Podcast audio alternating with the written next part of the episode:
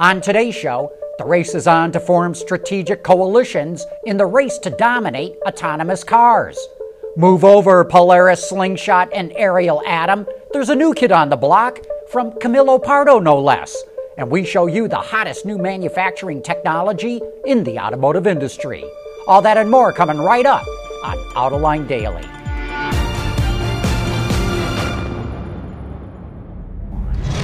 This is Autoline Daily, the show for enthusiasts of the automotive industry. Say, who's going to set the standards for autonomous cars? Whoever does could create a dominant position in what could become a massive new market. BMW hopes it has the right coalition by signing on Intel to make the chips and Mobileye to make the vision systems. And that is a very powerful combination. It's given BMW the confidence to announce it will have a fully autonomous car on the road by 2021. Now, the giant supplier Continental says it's working with American and European automakers to form a counter coalition to BMW. Continental has not yet named which automakers it's working with, but it does say it will work with Tesla now that Mobileye announced it's going to drop Tesla as a customer after its current contract runs out. No doubt the move by Continental is going to kick off a flurry of announcements of other suppliers and automakers joining together in the race to develop autonomous cars.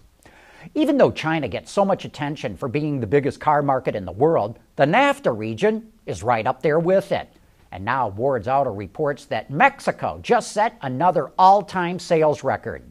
Last month, 132,000 new cars and trucks were sold in Mexico, up 18% from a year ago.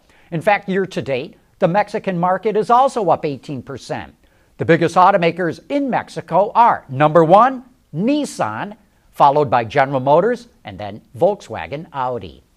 Say, we've got a terrific Autoline After Hours coming up later this afternoon with Justin Fishkin, the Chief Strategy Officer of Local Motors. It may be one of the best shows that we've ever done. And Local Motors has one of the most fascinating business plans we've ever seen. By the way, Camillo Pardo, the designer best known for doing the last generation of the Ford GT, designed a car that could be 3D printed by Local Motors. So far, they're calling it the 3E, a three wheel, open cockpit electric car. You know, at last year's MBS Automotive Conference, Justin Fishkin and Camillo shared the stage as each of them gave a presentation on future design. And it was right there on stage when they started talking about doing a deal together. So I strongly advise you to join Gary Vasilash and me later this afternoon to learn more about local motors on Autoline After Hours. Mercedes tried to go upscale with the Maybach brand. It was a sales flop. But one thing you can say about Mercedes Benz, those guys never give up. And more about that right after this. AutoLine Daily is brought to you by Bridgestone Tires, your journey, our passion. Dow Automotive Systems, advanced materials that deliver better results.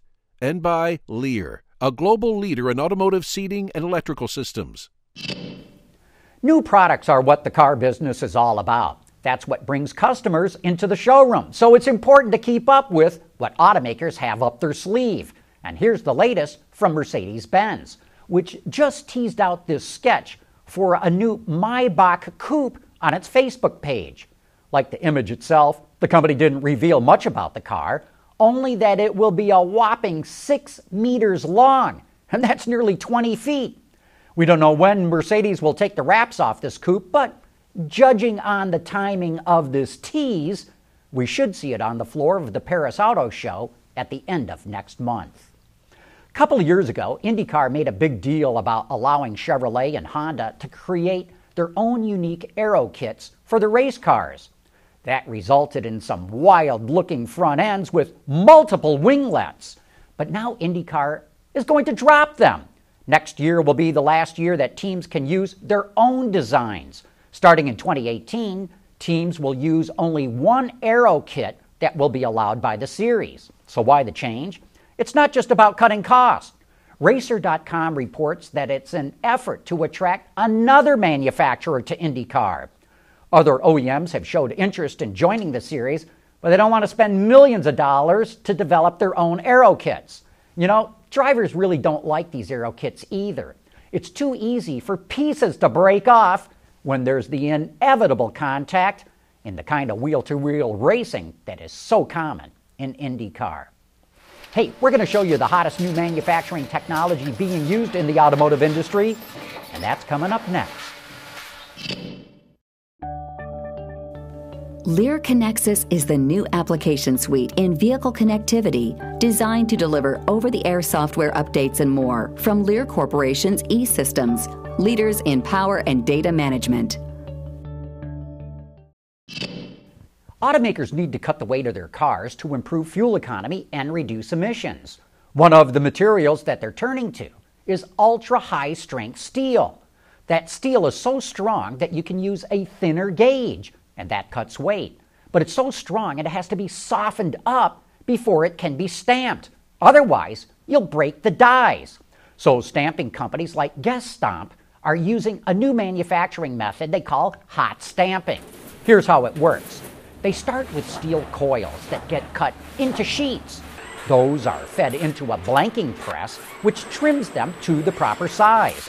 The blanks are moved by robots onto a conveyor line that feeds them into an oven. That heats up the blanks red hot almost instantly. Now that the blanks are hot and soft, they can be transferred into a press and stamped into the final part. Hot stamping is now being used to make A and B pillars and other structural components. And to us, this shows how creative the automotive industry can be when it comes to meeting fuel economy standards. You know, here at Autoline Daily, we like to keep you up to speed on what's happening on all kinds of different things that you're probably not going to find anywhere else. And with that, we wrap up today's report. Thank you for watching.